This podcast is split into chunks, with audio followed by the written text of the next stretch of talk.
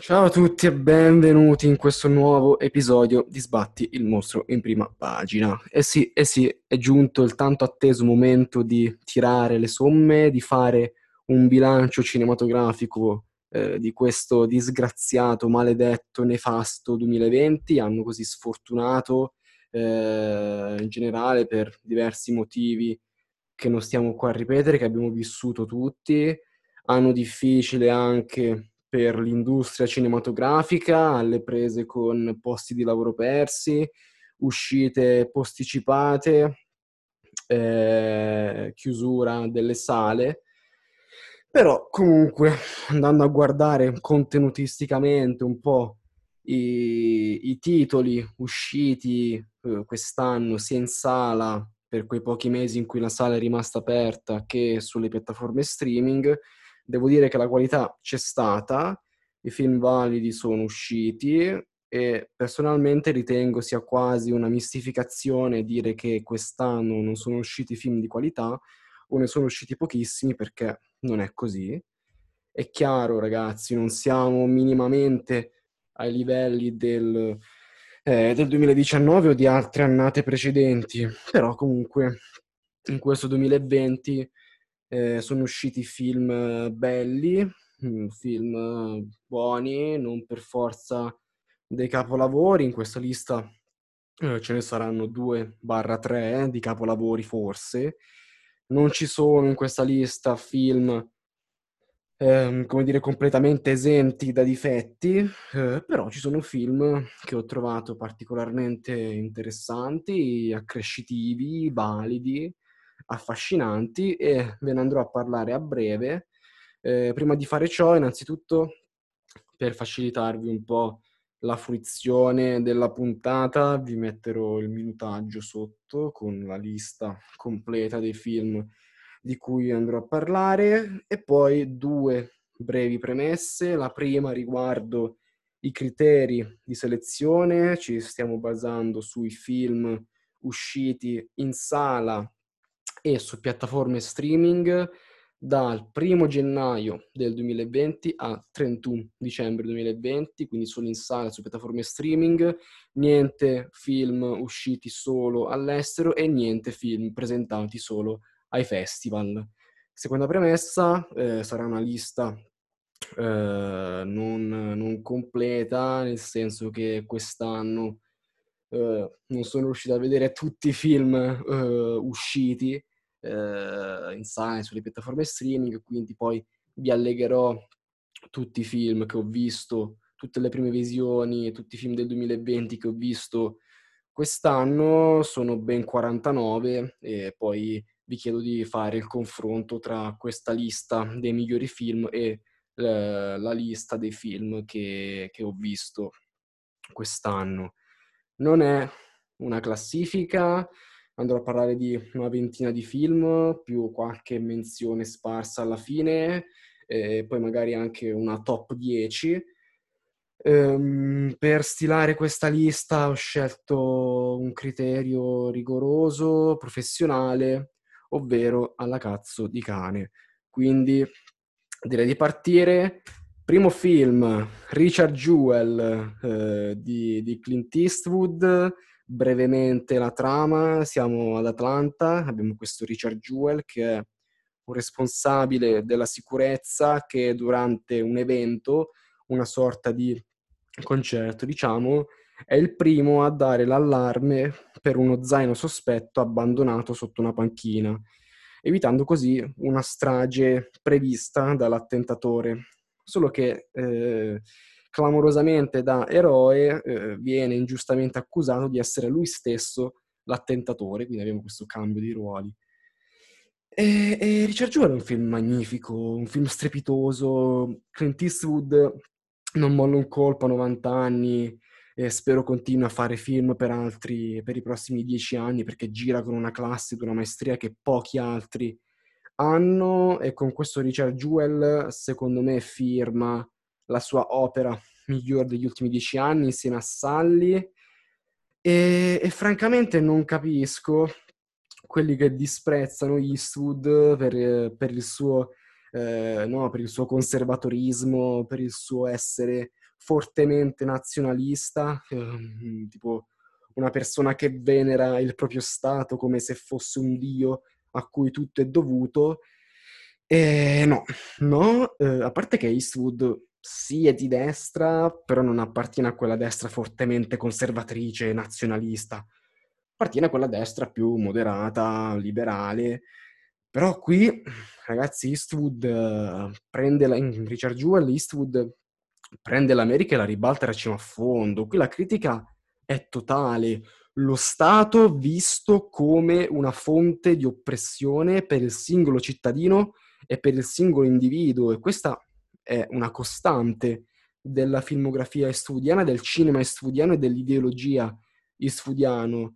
Eastwood in questo film ci fa un dipinto eh, senza ricorrere ad alcun tipo di moralismo, di conformismo, di una società, di un uomo in vittima, preda del, del, sistema. Ripeto, qui la critica è lucidissima contro il sistema inquisitore americano, pieno di idioti incompetenti che devono trovare a tutti i costi un capro espiatorio, espiatorio uh, una critica mossa verso i media, verso, verso i giornali che devono necessariamente cercare di sbattere un mostro in prima pagina, di trovare a tutti i costi gli scoop e quindi Eastwood firma una, un'opera molto polemica in cui, in cui, il coinvolgimento è totale, il pathos è alle stelle, la regia è perfetta, quasi invisibile. Ho fatto, fatto un discorso, tutto un discorso relativo eh, alla,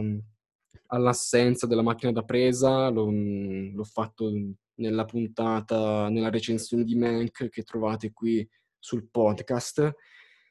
E poi oltre, oltre a questo, in Richard Jewell, oltre uh, ad un comparto tecnico dignitoso, c'è anche un cast di attori in, in grandissima forma, in particolare il nostro protagonista uh, Paul Walter Hauser, Hauser sì, Uh, poi c'è anche un bravissimo Sam Rockwell, una bravissima Katie Bays, quindi eh, che dire, questo film è un jewel, un gioiello, come dice il titolo, come tutta la filmografia di, eh, quasi tutta la filmografia di Clint Eastwood, che vi consiglio di recuperare, I Spietati, Mondo, Mondo Perfetti, Poltri Mason County, Gran Torino, poi abbiamo Million Dollar Baby, Mystic River, Changeling, eh, passando per i film più recenti, Sally, ehm, Il Corriere anche, e poi questo Richard Jewell, un film meraviglioso, uno dei migliori film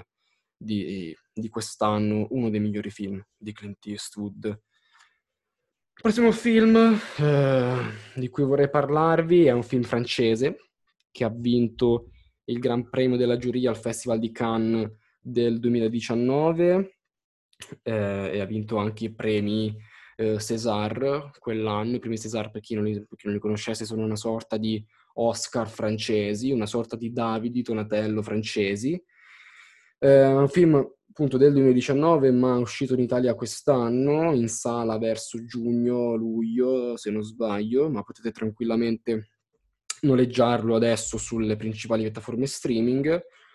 Per la regia di Lady Lee, eh, se così si pronuncia, i Miserabili. I Miserabili, una lettura in chiave contemporanea dell'omonimo romanzo di Victor Hugo, del capolavoro di Victor Hugo, Les Miserables. Tra l'altro questo film è stato girato esattamente dove eh, Victor Hugo aveva ambientato il suo romanzo, eh, a, a Montfermeil, nel, nella periferia parigina. E appunto eh, siamo nella periferia parigina e c'è questo agente eh, di polizia che prende il servizio, che prende servizio nella squadra mobile locale eh, che opera in questi quartieri eh, del, periferici pieni di tensioni tra gang locali e, e polizia. E un giorno un cucciolo di, di leone di un circo viene rubato e a ciò si accende eh, una caccia al ladro che alla fine poi andrà ad alimentare ulteriormente queste tensioni già preesistenti. Eh, il film inizia con la finale dei mondiali di calcio del 2018, Francia-Croazia, conclusasi come sappiamo con la vittoria dei francesi. E questa partita rappresenta un momento di unione per il popolo, di unione eh, delle varie classi sociali. Finisce eh, la partita, finisce questo momento di gioia, di unione, di sorrisi e si ritorna alla normalità. Si esauriscono i principi cardini francesi della, della società francese, libertà, uguaglianza e fratellanza, per dar spazio nuovamente alla criminalità, alla malavita, alla miseria e alla violenza. In questo film abbiamo un, veramente un regista che sa il fatto suo, un regista giovane, eh, classe eh, 1978, un regista da, da tenere d'occhio perché, perché secondo me eh, può diventare, anzi è uno di eh, quegli artisti, di quei cineasti destinati in un certo senso a far progredire il cinema. Ricordiamo che questo Miserabile è il suo lungometraggio d'esordio e con, già con il suo film d'esordio dimostra di avere una notevolissima padronanza del, del mezzo. Però comunque quello che colpisce chiaramente in questo film, oltre al ritmo serratissimo, eh, l'adrenalina trasmessa, eh, il montaggio, mm, regia molto, molto interessante, molto asciutta, una sceneggiatura sagace, è eh, il realismo e la crudezza con cui il nostro riesce a delineare le contraddizioni di una società alle prese con differenze sociali, eh, malavita. Quindi questo film è un, è un dipinto senza alcuna presa di posizione in maniera oggettiva, molto critica, eh, una, eh, verso una realtà pregna di brutalità, pregna di efferatezza, in cui la, la linea di demarcazione tra il bene e il male non, non esiste, la linea, la linea di demarcazione tra Stato e polizia e criminalità non esiste, eh, non è mai esistita, eh, e il tutto si conclude con, con un finale aperto, eh, perfetto, secondo me azzeccatissimo per la storia e per il contesto in cui, in cui ci troviamo. Quindi eh, uno dei migliori film degli ultimi anni, uno dei migliori film mh, di quest'anno, questo tra eh, nel top del top, secondo me. Eh, quindi che dire, lo, lo, potete noleggiare tranquillamente sulle principali piattaforme streaming, Chili, Prime, eh, Rakuten così via. Guardatelo, guardatelo perché è un film da lodare e da apprezzare col tempo. Prossimo film eh, sempre del 2019, ma uscito nel, quest'anno in sala poco prima del, del lockdown, del primo lockdown, eh, però lo trovate anche eh, a noleggio sulle principali piattaforme streaming, è Cattive Acque. Eh, Cattive Acque eh, con Mark Ruffalo, Anne Hathaway e Tim Robbins, eh, un gran bel film drammatico diretto dal grande Todd Haynes, regista di Carol, di Io non sono qui, di, di, di, di um, Lontano dal paradiso. è un film che parla di questo avvocato, interpretato da Mark Ruffalo, che è anche produttore del film, che da grande sostenitore dell'industria chimica si trova, eh, si scopre un, un loro accusatore in seguito eh, ad una visita nel suo ufficio di un contadino, eh, un conoscente di, di, sua nonna, che ha notato che gli animali della sua fattoria si comportano in un modo molto strano. E questo contadino è convinto che eh, questi comportamenti siano dovuti all'acqua del lago dove bevono. La stessa acqua in cui eh, l'industria chimica sta scaricando i rifiuti tossici già da parecchi anni, questo ce lo viene mostrato attraverso un prologo, eh, un incipit, un prologo annunciatore. Quindi un film, Todd Haynes firma un film con un buon ritmo, una buona tensione, con una sceneggiatura efficace, una regia quadratissima, dotato di atmosfere cupissime, tetre, eh, quasi orrorifiche. Eh, il film non è un horror, ma è, è un horror eh, per i temi che tratta. Eh, poi tecnicamente una fotografia freddissima che, che veramente ti gela l'anima. Eh, quindi il nostro ci mostra eh, veramente in modo chiaro e lineare appunto le, le bastardaggini, le porcherie della società americana che poi si sono riflettute su tutto il resto del mondo. È un film bellissimo, un dramma, un dramma legale, familiare, che mette sul tavolo temi molto importanti e delicati, temi ambientalistici eh, che ci riguardano da vicino, passando a quelli per la salute.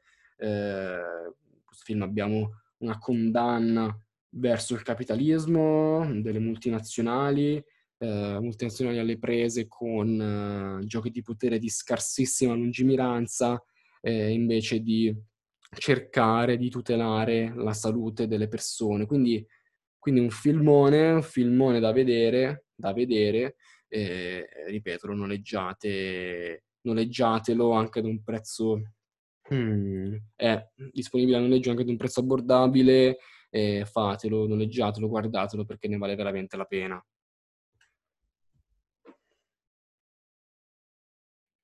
Prossimo film, ehm, altro ennesimo film del 2019 uscito da noi quest'anno, verso gennaio-febbraio.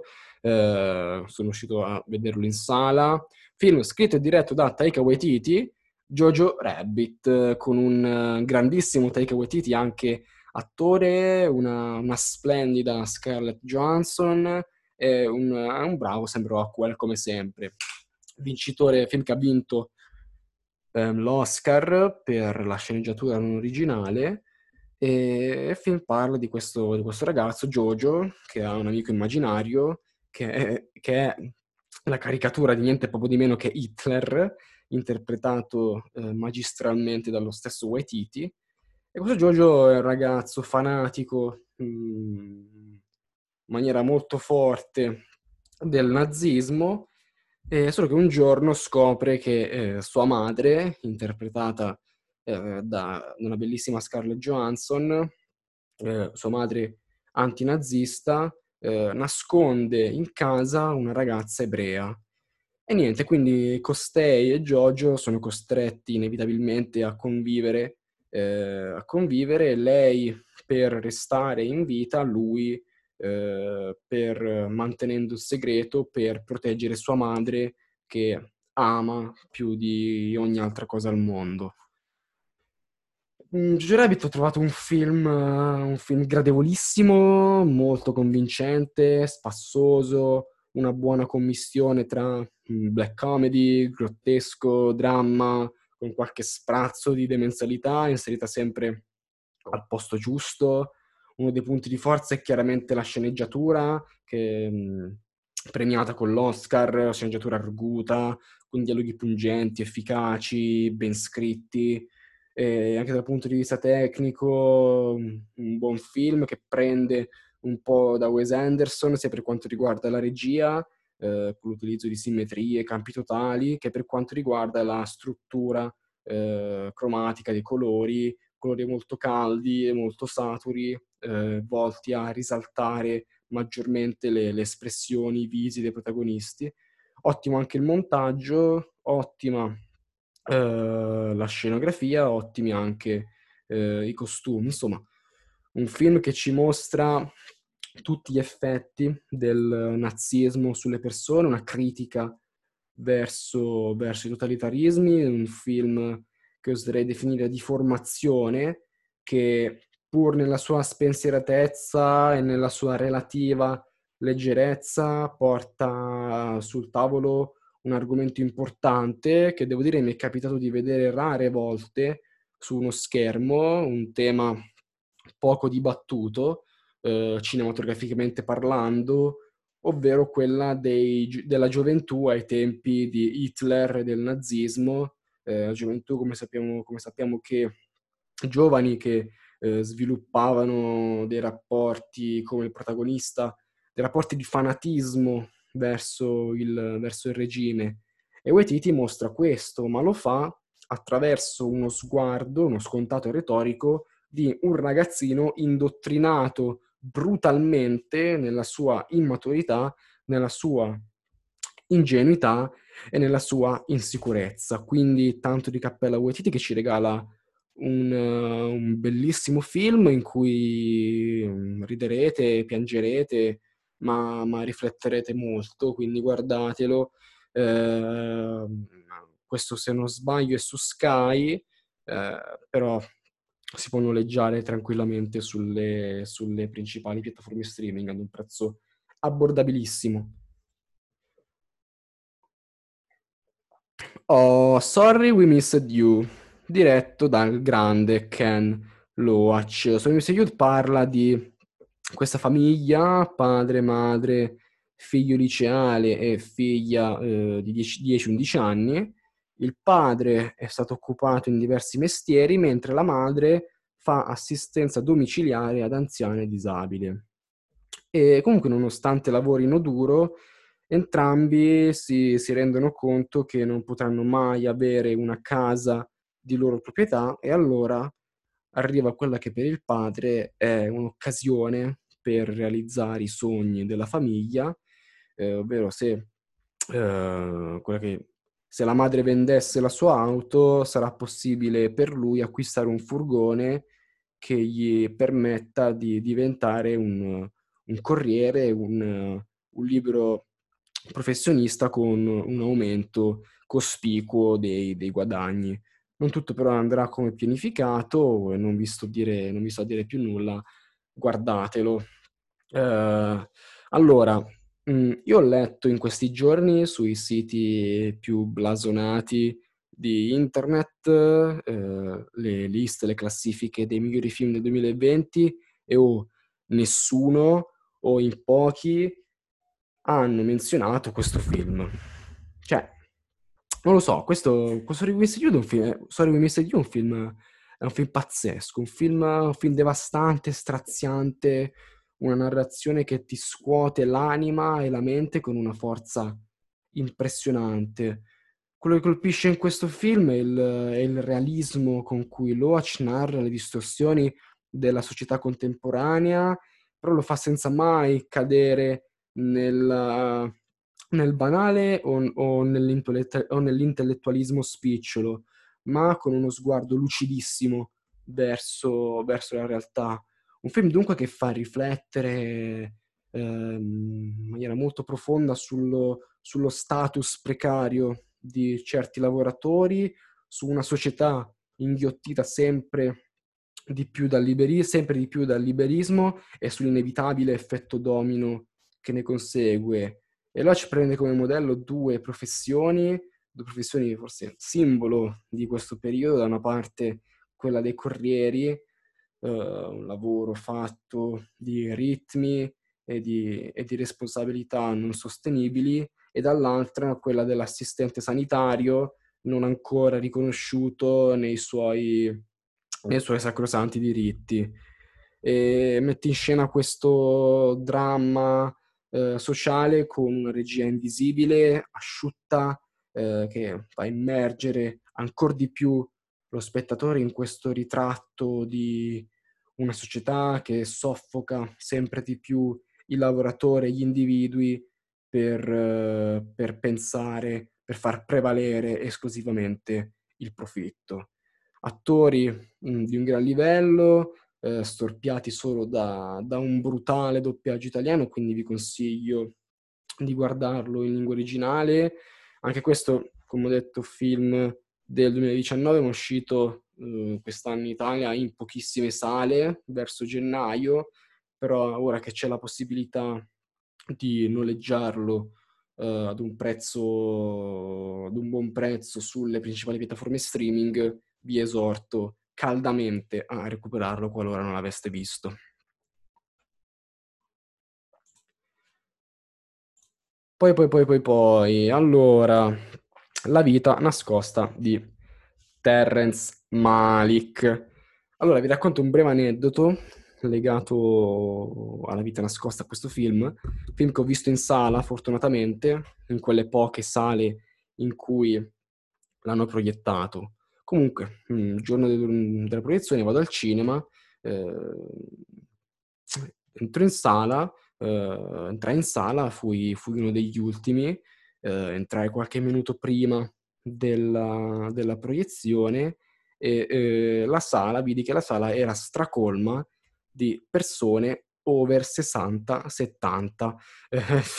quindi quando entrai, eh, nel momento in cui stavo cercando il mio posto, da un lato provai un po' di imbarazzo perché eh, mi, punta- insomma, mi puntavano tutti gli occhi addosso, mi sentivo i, riflesso- i, i riflettori puntati, cioè una sala piena di anziani e un unico cretino giovane, cioè, guardavano tutti come se fossi un alieno, non, non lo so. E da un lato provai un po' di dispiacere perché, insomma, vedere una sala piena solo di over sessantenni non è proprio il massimo. Certo, questo non è un film da guardare per staccare la spina, è un film molto impegnativo, di tre ore, molto corposo, denso, però per me, lo dico, è un mezzo capolavoro, quasi un capolavoro. Eh, siamo durante la seconda guerra mondiale, in un paesino sulle montagne austriache, dove abbiamo questa coppia di innamorati, Franz e Fanny, il cui destino eh, viene, sarà presto scosso. Eh, cosa succede? Succede che Franz viene reclutato in guerra e chiamato a giurare fedeltà ad Hitler, cosa che non fa andando controcorrente e per questo poi verrà arrestato, processato, eccetera, non vi dico più nulla. Un film, un film miracoloso, un film magnifico, Malik è uno dei pochi autori capace di regalare delle esperienze che non si dimenticano facilmente. Ogni suo film infatti rappresenta per me una fonte di piacere estetico unico, unica e oserei dire inimitabile. Diciamo che di Malik non, sono, non ho apprezzato proprio tutto, al di là del suo amore mm, per il modo, al di là dell'amore per il suo modo di fare, di concepire C e di concepire eh, il cinema. Eh, credo che la sua vena stilistica abbia espresso il suo apice fino alla sottile, alla sottile linea rossa, mm, dopo purtroppo però, secondo me, il buon Terrence ha intrapreso un percorso mistico-filosofico che, che ancora ad oggi faccio fatica a comprendere, eh, con opere sì visivamente impeccabili, ma nello stesso tempo eh, un po' pretenziose, un po' autoreferenziali, come Song, Song to Song, Night of Cup, anche un po' The Tree of Life, che comunque mi è piaciuto abbastanza. Mentre questo, questo La vita nascosta, presentato al, al, Festival del Cinema di Cannes nel 2019, questo film del 2019 è uscito in Italia quest'anno, e dicevo, questa vita nascosta si presenta come, invece come un ritorno, una sorta di ritorno agli albori da parte di Malik, che veramente riesce a raggiungere qui una, una potenza espressiva che non si vedeva dai tempi della sottile linea rossa un, veramente un film in grado di disorientare ed emozionare lo spettatore per la sua maestosità visiva e per il suo spessore contenutistico. Qui Malik veramente, eh, a differenza delle sue ultime opere, che ripeto un po' pretenziose, mm, mm, no, un po', un po' autoreferenziali, eh, qui riesce a prendere un tema in particolare quello del libero arbitrio e della distinzione tra il bene e il male, e lo approfondisce come si deve, sviscerandolo a fondo e ponendo allo spettatore talmente tanti interrogativi eh, da garantire all'opera ancora più visioni ed uno studio approfondito a, a seguire.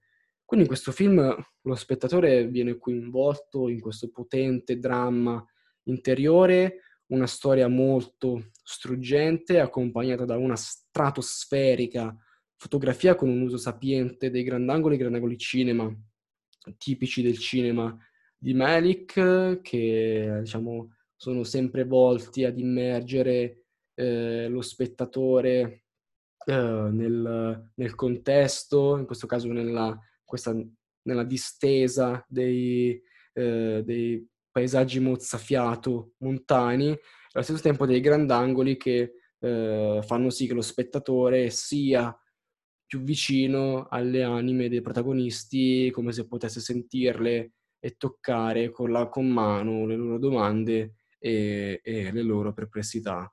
Quindi, che dire, recuperatelo, eh, recuperatelo, un film, un film clamoroso, uno dei migliori di Malik.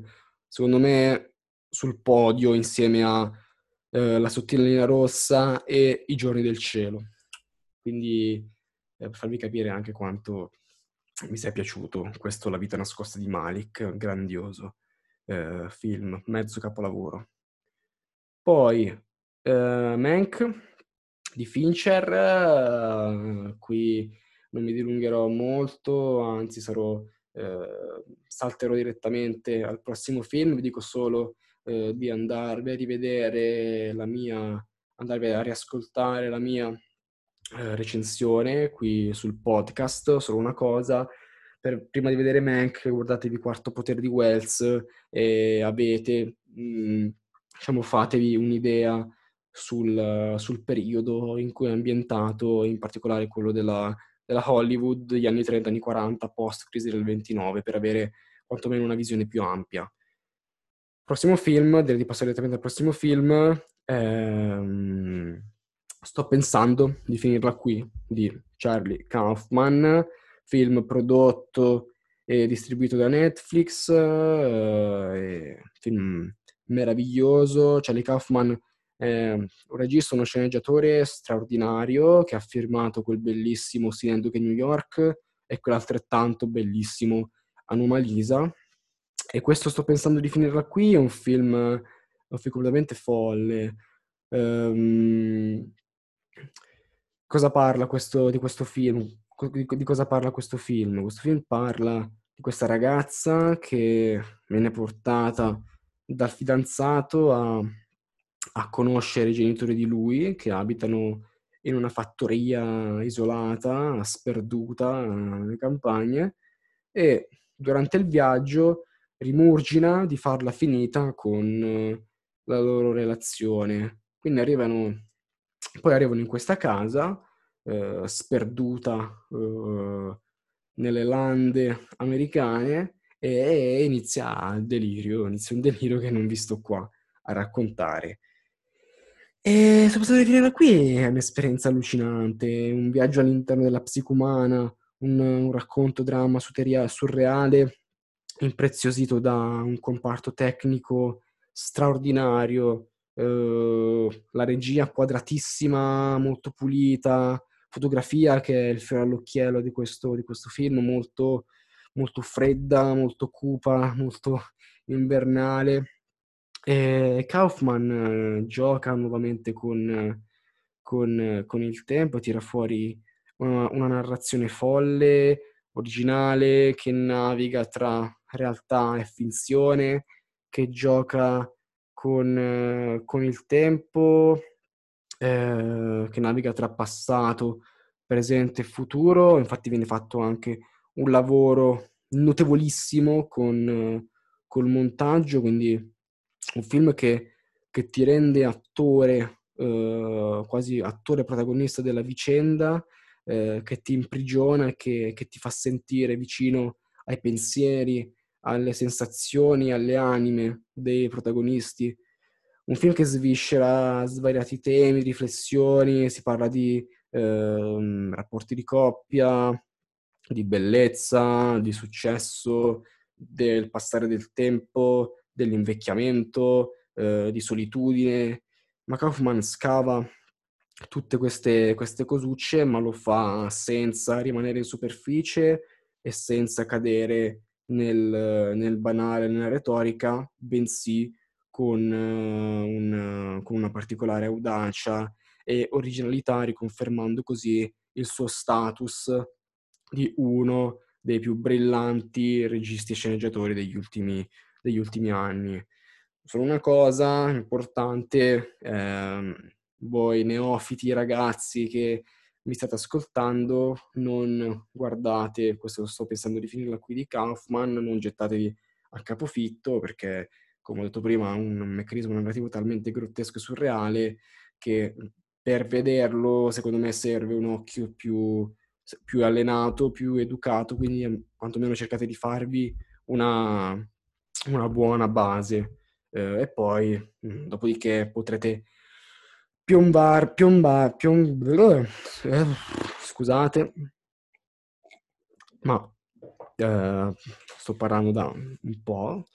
Eh, dopodiché gettatevi a capofitto su, su questo sto pensando di finirla qui, che è un film meraviglioso. Poi eh, ho Palm Springs, Palm Springs di Max Barbakov.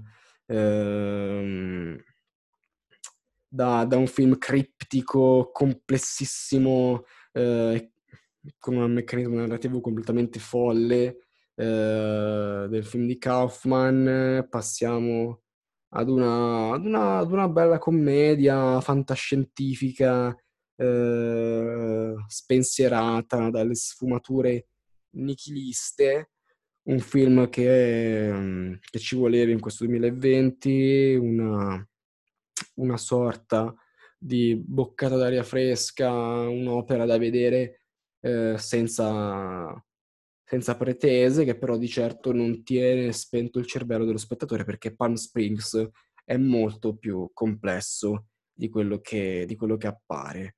Eh, innanzitutto eh, abbiamo il nostro protagonista che durante un matrimonio incontra la nostra Sara, sorella della sposa, e tra i due scatta subito un'attrazione, eh, un'attrazione d'insieme, si allontanano dalla festa e vengono mh, però risucchiati in una grotta misteriosa. E da questo momento rivivranno all'infinito la stessa giornata, ovvero quella del 9 novembre.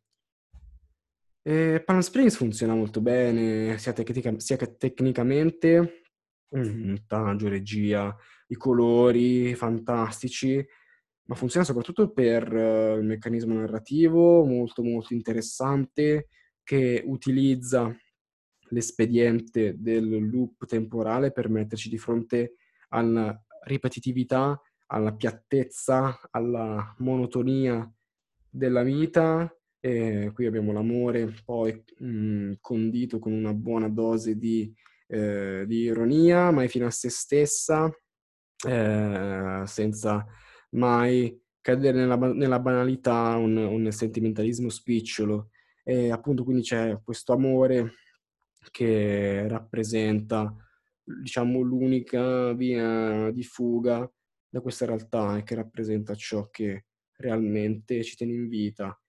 Poi abbiamo dei personaggi, degli attori in grandissima forma che interpretano dei personaggi mh, ben caratterizzati, quindi da vedere questo lo trovate gratis su, su Prime, ve lo consiglio caldamente se volete guardare una buona commedia senza alcun tipo di mh, pretese, ma che, come, ma che ripeto, non tiene, non tiene, di certo spento il cervello che pone numerosi quesiti su cui, su cui riflettere e poi aprire, perché no, degli, degli eventuali dibattiti.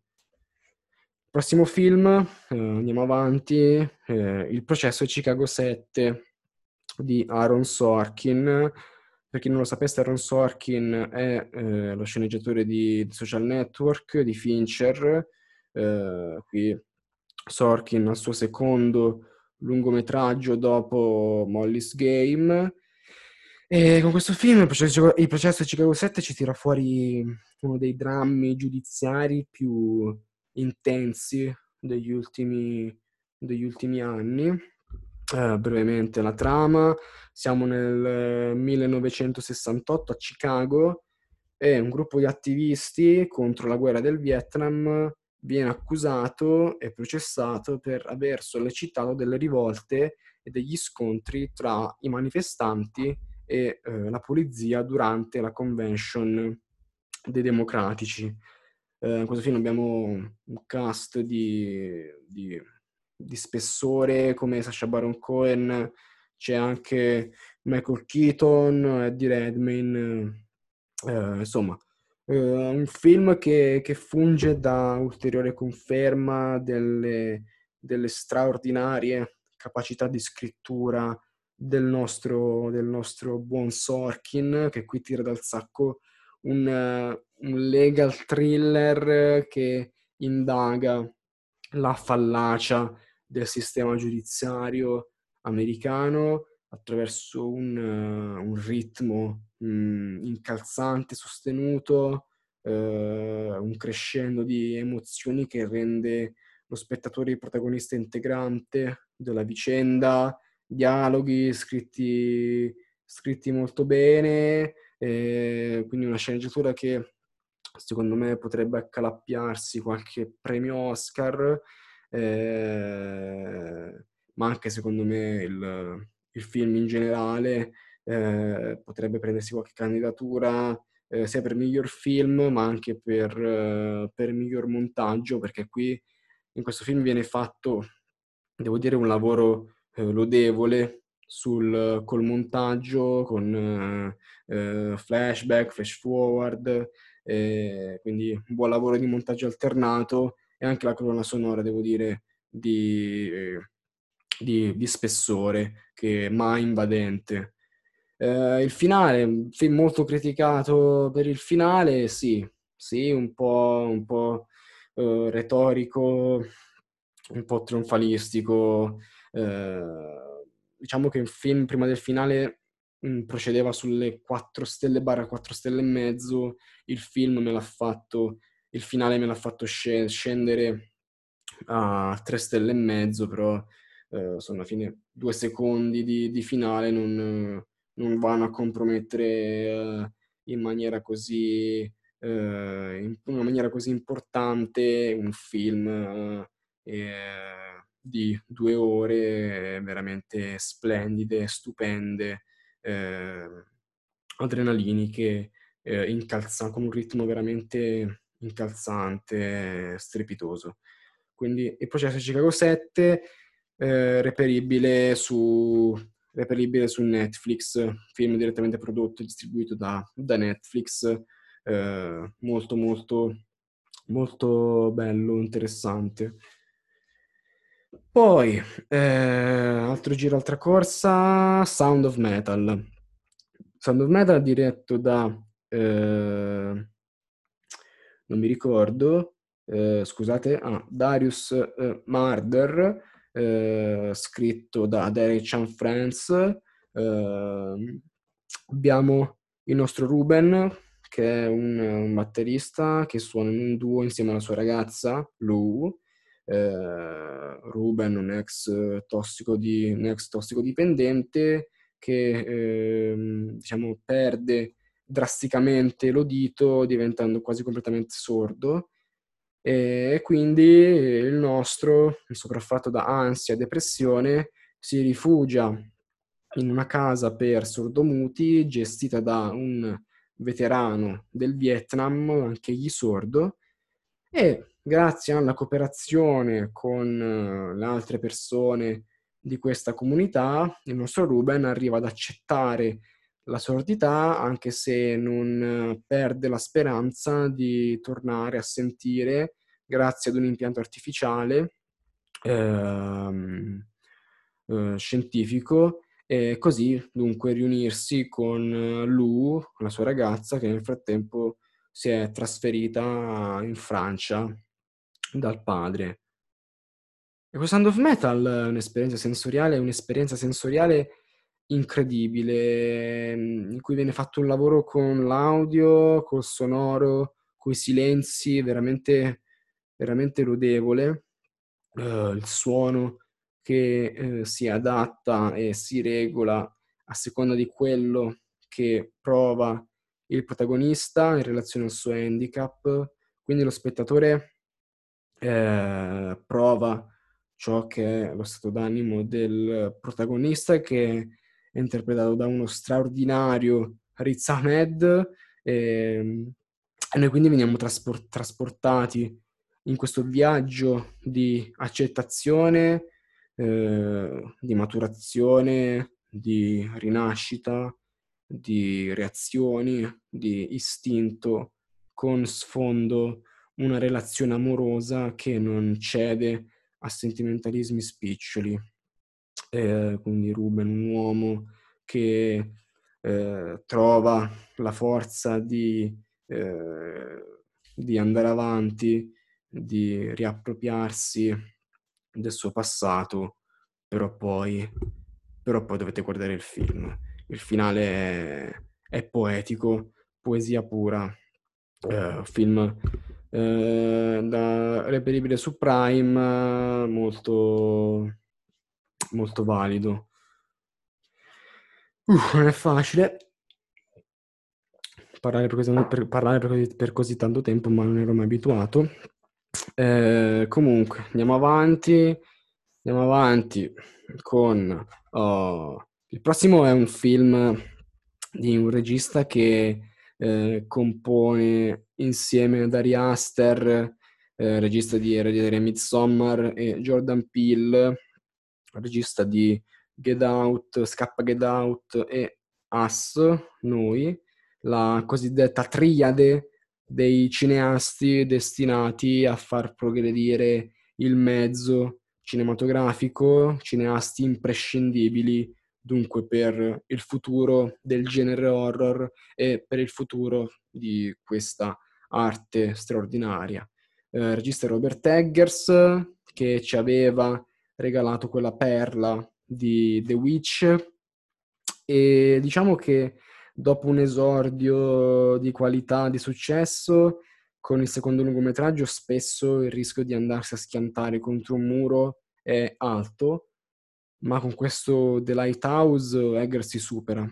Si supera raggiungendo una maturità espressiva tale da sfornare uno degli horror più belli degli ultimi, degli ultimi vent'anni. Anche qui vale lo stesso discorso eh, dell'opera di Fincher Mank e dell'opera di Kaufman, sto pensando di finirla qui. È un film che, diciamo, pretende dallo spettatore un occhio più, un occhio più allenato, un occhio più educato per via del meccanismo narrativo del film molto surreale, eh, molto onirico.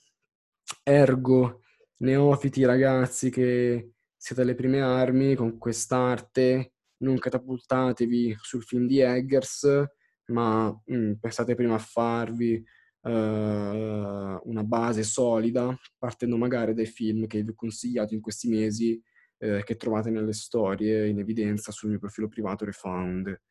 Comunque, in breve, la trama, abbiamo Wake, eh, interpretato da William Dafoe, e Wilson, interpretato da Robert Pattinson, eh, sono dei guardiani stagionali di un faro su un'isola deserta sperduta nel bel mezzo dell'oceano, nel bel mezzo del nulla. Siamo a fine 800. E poi da qui inizierà una convivenza tra i due che li porterà alla follia, al, al delirio. E qui ci troviamo di fronte a un viaggio angosciante sull'identità, sulla follia, sull'isolamento, sulla natura umana, sul, sull'istinto primordiale dell'uomo. Una, siamo di fronte ad una claustrofobica parabola sull'ascesa e sulla caduta impetuosa verso gli inferi, un, un, insieme di quadri evocativi che trovano i propri padri nobili nel cinema di Bergman, di Lynch, anche di Hitchcock, del surrealismo bu- bunueliano e dell'espressionismo tedesco, dai miti eh, greci come quello di eh, Prometeo e della letteratura eh, come Lovecraft o Edgar Allan Poe.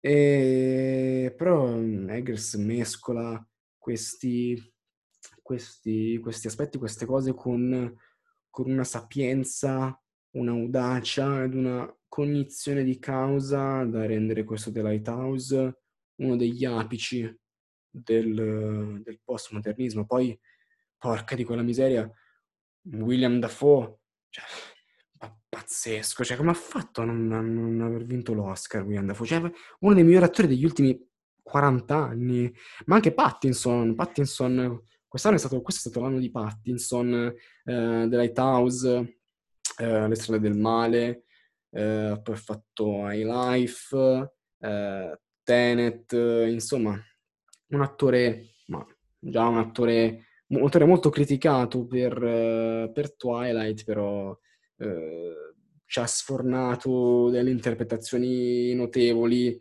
eh, anche con i due film di Cronenberg, Maps to the Stars e Cosmopolis, quindi è un grande attore Pattinson. Attendiamo con, con ansia il suo Batman. E poi beh, il film ha un lato tecnico impressionante, una fotografia mm, incredibile, proprio Bergman allo stato puro, uh, il sonoro perfetto che dà un po' quel senso di ansia, di angoscia, no? il rumore del faro, dei, del, del, delle macchine, eh, delle onde, eh, poi anche l'inquadratura con delle simmetrie molto kubrickiane. Eh, c'è anche una scena in questo film che cita esplicitamente Shining eh, di Kubrick e poi vabbè anche, anche il montaggio incredibile eh, tutto incredibile in questo film, guardatelo, noleggiatelo e ammiratelo. Una conferma, eh, quella di Eggers, che si dimostra, come ho detto prima, un autore e un cineasta imprescindibile per il futuro del cinema horror e del cinema in generale.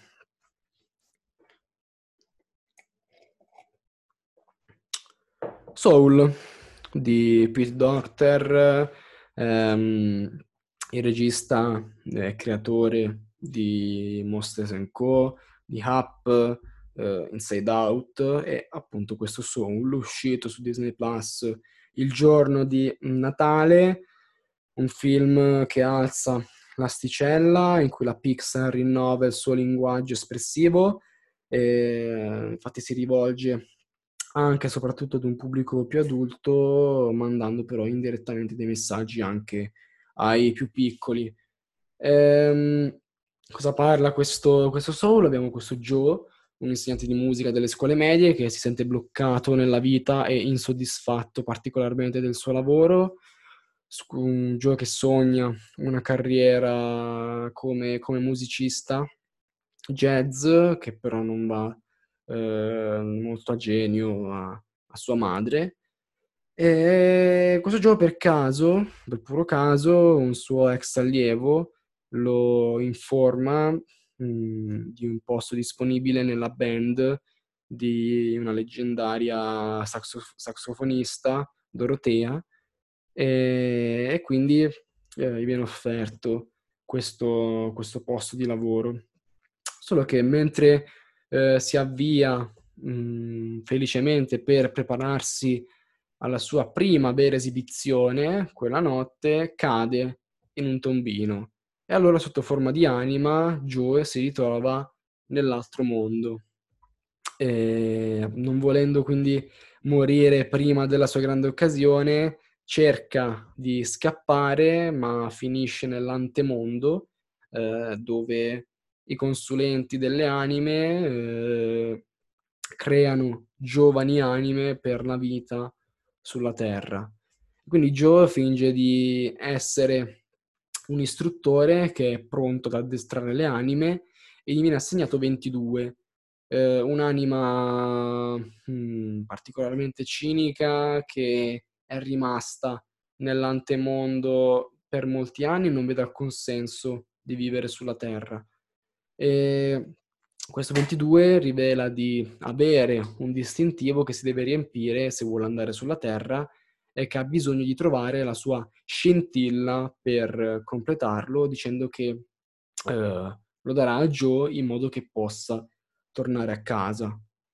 Quindi questo è solo una conferma eh, della varietà dei prodotti Pixar, in grado di sfruttare da sempre eh, al meglio i mezzi che hanno a disposizione, creando con delle intuizioni particolarmente interessanti, originali, volte a smuovere l'animo degli spettatori.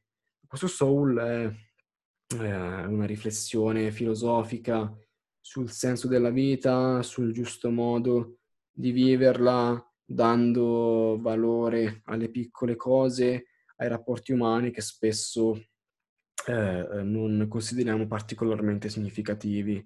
Quindi dei temi già trattati sì, ma con in maniera molto interessante, molto, molto originale, anche da un punto vista, da un punto di vista visivo eh, notevole. Eh, il miglior film della Pixar? Eh, no, no, non credo, non credo. Eh, la mia top della Pixar rimarrà Toy Story, Wally e eh, Nemo o Monsters Co., ma anche Inside Out.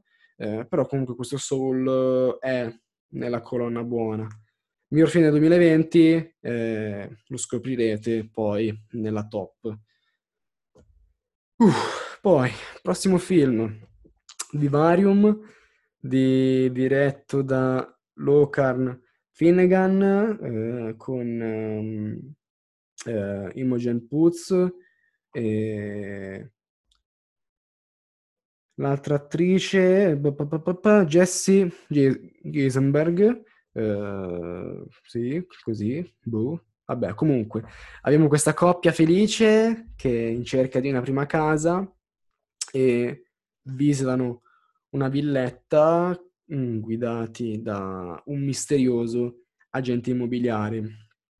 E solo che cosa succede? I due eh, incredibilmente si ritrovano da soli nella casa eh, prigionieri di un quartiere costituito da una successione infinita di case identiche, il tutto poi ricoperto da, eh, con un cielo fittizio, eh, mai coperto da, da nubi.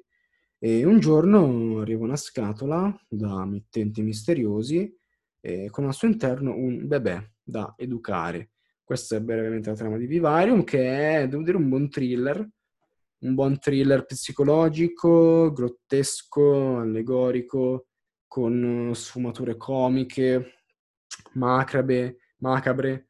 Una fotografia eh, freddissima, eh, con qualche riferimento semantico a Matrix e eh, The Truman Show, eh, un film anche con una particolare vena pessimistica che eh, viene presentato come un ritratto degli obblighi, delle costrizioni, delle convenzioni imposte dalla società, volte a soffocare i desideri e i sogni dei singoli cittadini e dei singoli individui. Parla anche della famiglia disfunzionale attraverso un lato tecnico buono, mm, non part- che non spicca particolarmente, che non ha mh, mm, dei guizzi artistici particolari, però un buon lato tecnico eh, che fa da sfondo a dei soggetti mh, mm, ben scritti, devo dire, originali. Poi eh, andiamo avanti, altro giro, altra corsa. è Sun, film di Taiwan, eh, distribuito da Netflix, diretto da Chung Mong Ong. Eh, film asiatici purtroppo quest'anno c'è solo questo in lista. L'anno scorso eh, eravamo pieni zeppi di film asiatici, in particolare di film coreani. Eh, mi viene in mente Parasite di Bong Joon, eh, poi c'era, c'era, c'era Burning di Lee Chandong, eh, poi avevamo Mademoiselle di Park Chan-wook, Taxi Driver anche. Insomma, è un po' triste, però mh, mm, va così. Eh, la trama, una piccola famiglia di quattro persone viene distrutta quando il figlio più piccolo viene mandato in un, uh, in un carcere uh, minorile e il figlio maggiore mm, che, ra- che, rappresentava, diciamo, considerato un po' come la speranza della famiglia, in quanto era il primo eh, della sua classe universitaria. Ehm, appunto mh, prende la decisione che devasta i genitori. Quindi film distribuito da Netflix, bellissimo, bellissimo, capace di mostrarci nuovamente la profondità delle pellicole del cinema asiatico, eh, un'opera poetica eh, che ci mette di fronte a dei personaggi intrappolati in una società all'insegna di paradossi, di pressione sociale, di corruzione eh, di, di, e di malavita. Quindi un film, un film poetico, stratificato, che scuote l'anima, un film carico di pathos, tecnicamente notevole, eh, appunto per questo è un peccato non averlo potuto vedere in sala, eh, come del resto quasi tutti questi film in lista. Quindi è Sun, film di Taiwan Chang di Chung Mong Ong, da uh, riscoprire, da vedere su Netflix. Poi, poi, poi, poi, stiamo andando addirittura d'arrivo, eh, mancano uno, vabbè comunque, La ragazza d'autunno, presentato al Torino Film Festival del 2019, diretto da, Ka- da Kantemir Balagov. Eh, siamo in una, in una Leningra- Leningrado del, nel 1945, è una città messa in ginocchio dalla guerra, in cui c'è la nostra Ia, eh, una ragazza bionda, timida, altissima, tant'è che viene chiamata dai, dalle altre giraffa, ragazza con delle crisi legate a stress, eh, che lavora come infermiera in un ospedale e si occupa di un bambino. Solo che quando la vera madre del bambino, Masha, torna dal fronte, eh, il bambino non c'è più, che viene ucciso eh, per sbaglio da, da Ia. E allora Masha, spinta psicologicamente eh, limite dal dolore, dagli orrori vissuti dalla guerra, vuole un altro figlio a tutti i costi e Ia dovrà aiutarla.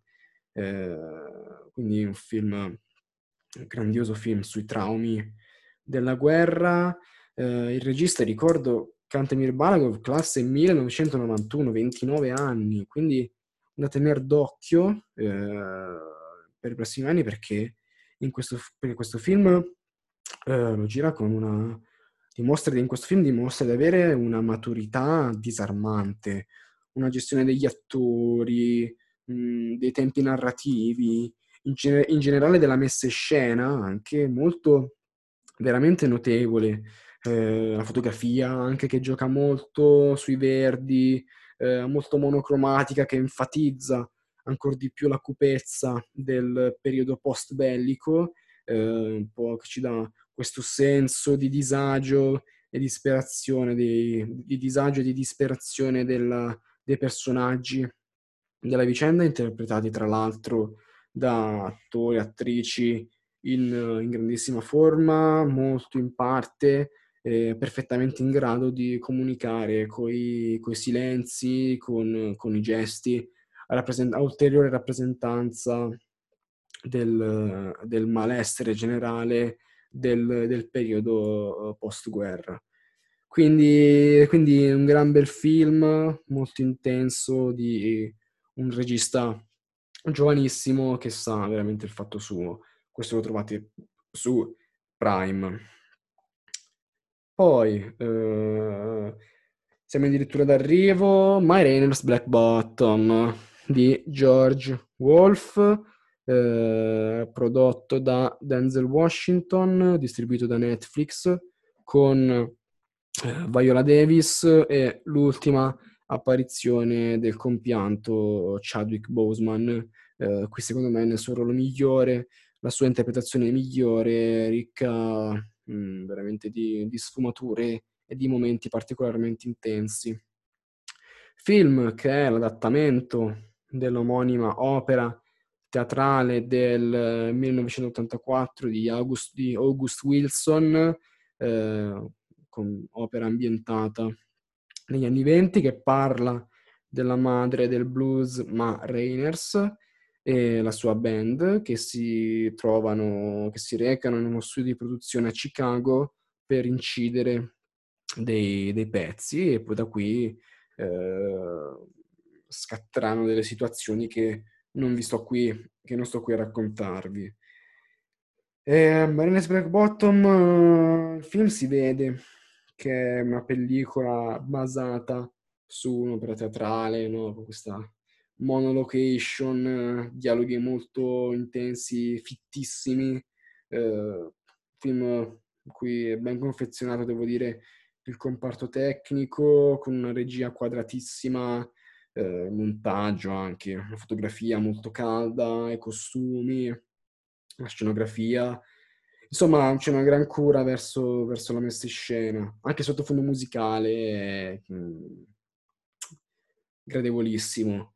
Quindi un'opera che mh, porta avanti una riflessione contro il razzismo, contro, eh, contro la prevaricazione del, dei bianchi, un, un, fortissimo inno alla libertà, eh, sia artistica che individuale, eh, un film che parla anche del trinomio arte, industria, pubblico, eh, un è un ritratto eh, gradevolissimo di un'America purtroppo fondata eh, da sempre sulla, sulla, diseguaglianza e il finale eh, esplicativo di, di questo è particolarmente, particolarmente dirompente. Poi Ema, Ema di Pablo Arrain, presentato a Venezia nel, 2020, nel 2019, uscito quest'anno eh, in sala, un film eh, ipnotico, provocatorio, anticonformista, ma mai banale e mai fino a se stesso. Un film che indaga il concetto di bellezza, delle, delle pulsioni intrinseche dell'uomo, del concetto di famiglia disfunzionale, un film che si presta come un inno alla libertà e alla creatività artistica, un film che, fa, che punta eh, non tanto sui dialoghi quanto più sulle, sulle immagini molto espressive, eh, cariche di neon tipici di Refn e di, ricche di atmosfere che richiamano un po' il cinema di, di Gaspar Noè anche un sonoro poi particolarmente energico. Uh, l'attrice protagonista fantastica, quindi che dire, uh, diciamo che è un film che può benissimo non piacere, ma per appunto la sua vena particolarmente provocatoria, però secondo me è un film in grado di offrire degli autentici spunti eh, sia visivi che narrativi che semantici, quindi per me è super approvato. Eh, vi, vi, spiego brevemente la trama, c'è Ema, eh, Ema e Gaston, lei è una ballerina, lui è il suo coreografo, che insieme hanno adottato Polo e insieme però hanno fallito nella sua adozione. Eh, quindi mh, hanno fallito nella, sua adozione, mh, che l'hanno poi restituito in un certo senso ai servizi sociali e adesso diciamo navigano eh, tra accuse e rimorsi. Ema, la nostra, che vuole il divorzio e si rivolge all'avvocato che ha accolto Polo dopo il loro fallimento. E costei, questo avvocato, eh, ignara un po' delle intenzioni di Ema, se ne innamora come il marito, che è un pompiere sedotto da Ema dopo l'incendio eh, volontario della propria auto, perché Ema ha un piano e niente la fermerà e poi non vi sto più a dire altro guardatelo eh, film molto anticonformista che provoca però secondo me eh, ci riesce nel suo intento, mai banale, mai fine a se stesso. Poi, dai che abbiamo quasi finito, eh, Vitalina Varela, presentato al Torino Film Festival, diretto da Pedro Costa. Eh, una trama, ovviamente, abbiamo, siamo a Lisbona, che muore il nostro Joachim, Joachim eh, c'è la moglie, Vitalina Varela, che eh, torna da Capoverde per il funerale ma quando arriva questo è già il funerale è già stato celebrato. Decide quindi di rimanere in Portogallo, di elaborare lì, diciamo, il lutto. Eh, quindi Vitorina torna a Lisbona, in una nazione mh, che non è mh, la sua, dove si parla una lingua che non ha mai accettato di parlare, eh, per incontrare un marito, andata per incontrare un marito che non c'è più e che l'ha tradita e ripudiata. Eh, quindi appena scesa, appena scesa dall'aereo le viene detto di tornare a casa, ma solo che la nostra ha atteso eh, un bel po' di anni di poter prendere quel volo e non ha quindi intenzione di andarsene. Insomma, un film presentato al Torino Film Festival, un film interessantissimo, eh, particolarissimo, una umana e autentica riflessione sul, sul rancore, sulla lontananza da casa, sull'abbandono, sulla solitudine. Poi tecnicamente bellissimo, eh, le ombre con eh, un bel gioco di ombre, con delle pennellate di colori che creano una serie di quadri evocativi accompagnati anche da un sonoro eh, di, di, livello, quindi un film, un film di spessore da, da, recuperare, da recuperare. Questo è stato appena messo su Replay, che vi invito a vederlo, guardarlo. Poi abbiamo quasi finito, questo è l'ultimo film della lista. Uh, ultimo film, questo invece però eh, messo per ultimo non a caso, perché secondo me è il film più bello di quest'anno, un capolavoro totale in mane globale, una delle, eh, delle esperienze più struggenti degli ultimi vent'anni. E sto parlando di Wolf Walkers, il popolo dei lupi, diretto da Ross Stewart e dal maestro Tom Moore, che già ci aveva deliziato con quella perla assoluta che, che era la canzone del mare film del 2014, altro grande capolavoro. E questo, questo, Wolf Walkers è, questo Wolf Walkers, scusate che sto parlando da, da praticamente più di un'ora, quindi spero che voi comprendiate il mio stato d'animo. Comunque, ehm, un'opera, eh, non mi dilungherò più di tanto, eh, guardatelo ragazzi, guardatelo, fatevi questo regalo, eh, un chiaro esempio di come trasmettere dei messaggi universali con degli spunti originalissimi, un film, mamma mia, di, di una delicatezza disarmante, di una, di una, naturalezza incantevole, in grado di far breccia eh, nel cuore dello spettatore, rendendolo a fine visione una persona migliore. Eh, guardatelo, guardatelo, è su Apple TV.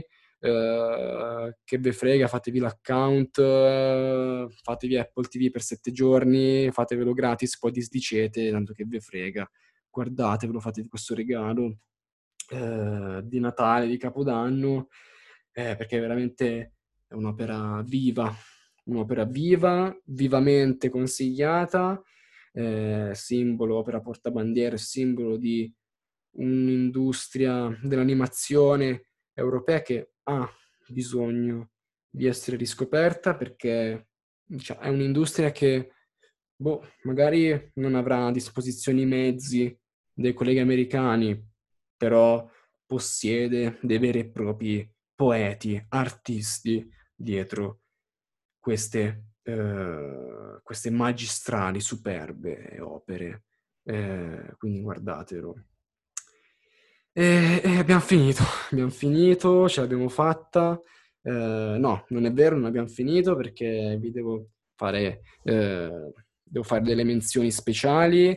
Eh, tre, voglio, vorrei menzionare tre film eh, usciti quest'anno, eh, film di, ehm, di mm, parecchi anni prima, eh, che però sono usciti da noi quest'anno, quindi li cito lo stesso. Il primo è Memories of Murders, Memoria di un assassino di Bong Joon-ho, il regista di Parasite. Abbiamo Dogtooth, Kinodontas di Lantimos e eh, film d'animazione Il ladro e il ciabattino del eh, 1964, un film rimasto incompiuto, eh, e, però eh, giuntoci, giunto in Italia eh, su YouTube grazie al, al canale di 151 Edge o EG. Questi sono tre capolavori, recuperateli.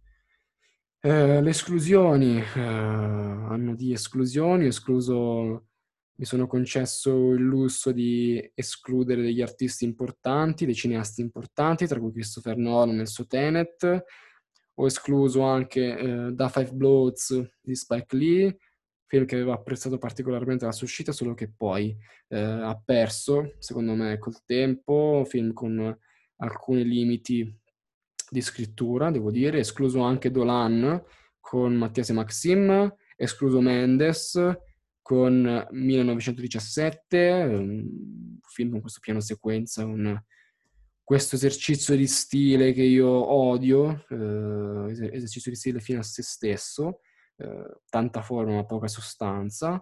Uncut Gems, Diamanti Grezzi, escluso, che devo dire questo film è presente in ogni classifica, ma a me non, non è riuscito a, a, a catturarmi. Eh, che ne so, l'ho trovato molto caotico, molto stucchevole anche. Voi direte, vabbè, ma l'intento del regista era quello, era voluto. Eh, però non riesce a garbarmi, non riesce a garbarmi, forse è un tipo di cinema che non, non mi arriva e che dobbiamo fare? A ciascuno il suo. Film italiani, quest'anno nessun film italiano, a differenza dell'anno scorso che eh, erano usciti ehm, Il Traditore, Martin Eden anche, poi Suspiria di Guadagnino, è uscito anche l'anno scorso Il primo re di rovere, Pinocchio di Garrone, insomma eh, mentre quest'anno zero film italiani in questa lista, eh, anche perché non ne ho visti molti. Eh, favolacce, ero lì lì, ho detto che faccio, lo metto, non lo metto, poi no, ho detto no, non, non mettiamolo perché l'ho trovato un po' pretenziosetto con alcuni difetti di scrittura e sceneggiatura. Eh, e poi volevo nascondermi di, di diritti. Eh, altro film che ho visto eh, quest'estate, dopo la riapertura eh, delle sale. È un film in cui un film in cui sono stato costretto ad amare più il trailer che, che, il, che il film in sé. Quindi eh, una, una grande delusione per quest'anno. Eh, poi chiaramente ho visto solo questi due e nel periodo post eh, Festival di Venezia e pre-chiusura autunnale sono usciti in sala parecchi film italiani che non sono riuscito a recuperare. Eh, per questo dico che la lista è incompleta. Eh, film italiani sono usciti che mi interessava recuperare, tra cui Lacci di Lucchetti, tra cui eh, Padre Nostro di ehm, mi ricordo il regista di Noce, ecco, eh, Miss Marx della Nicchiarelli e Notturno di Gianfranco Rosi. Quindi niente, eh, magari li, li recupererò tutti e eventualmente farò una bella puntata sui film migliori di quest'anno. Quindi, eh, come promesso, top 10 di quest'anno. Eh, il top del top, il top del meglio, decimo posto Ema, Pablo Arrain, nono posto I Miserabili, Lady D, nono posto, oh, scusate, ottavo posto Richard Jewell, Clint Eastwood, settimo posto Mank, David Fincher, sesto posto Soul, Pete Doctor, Quinto posto, top 5, Sorry We Missed You, Ken Loach. Quarto posto, sto pensando di finirla qui, Charlie Kaufman. Terzo posto, medaglia di bronzo, La vita nascosta, Terence Malik. Secondo posto, medaglia d'argento, The Lighthouse, Robert Eggers. Primo posto, film dell'anno, Wolf Walkers, di Tom Moore. Quindi, finita, ce l'abbiamo fatta, eh, ci abbiamo verso il congedo, ringrazio eh, tutti voi che avete dedicato qualche minuto, qualche ora eh, sul podcast, a tutti voi che avete ascoltato eh, in questo mese i nostri ragionamenti più o meno condivisibili eh, sul cinema, sulla politica e su tutto il resto.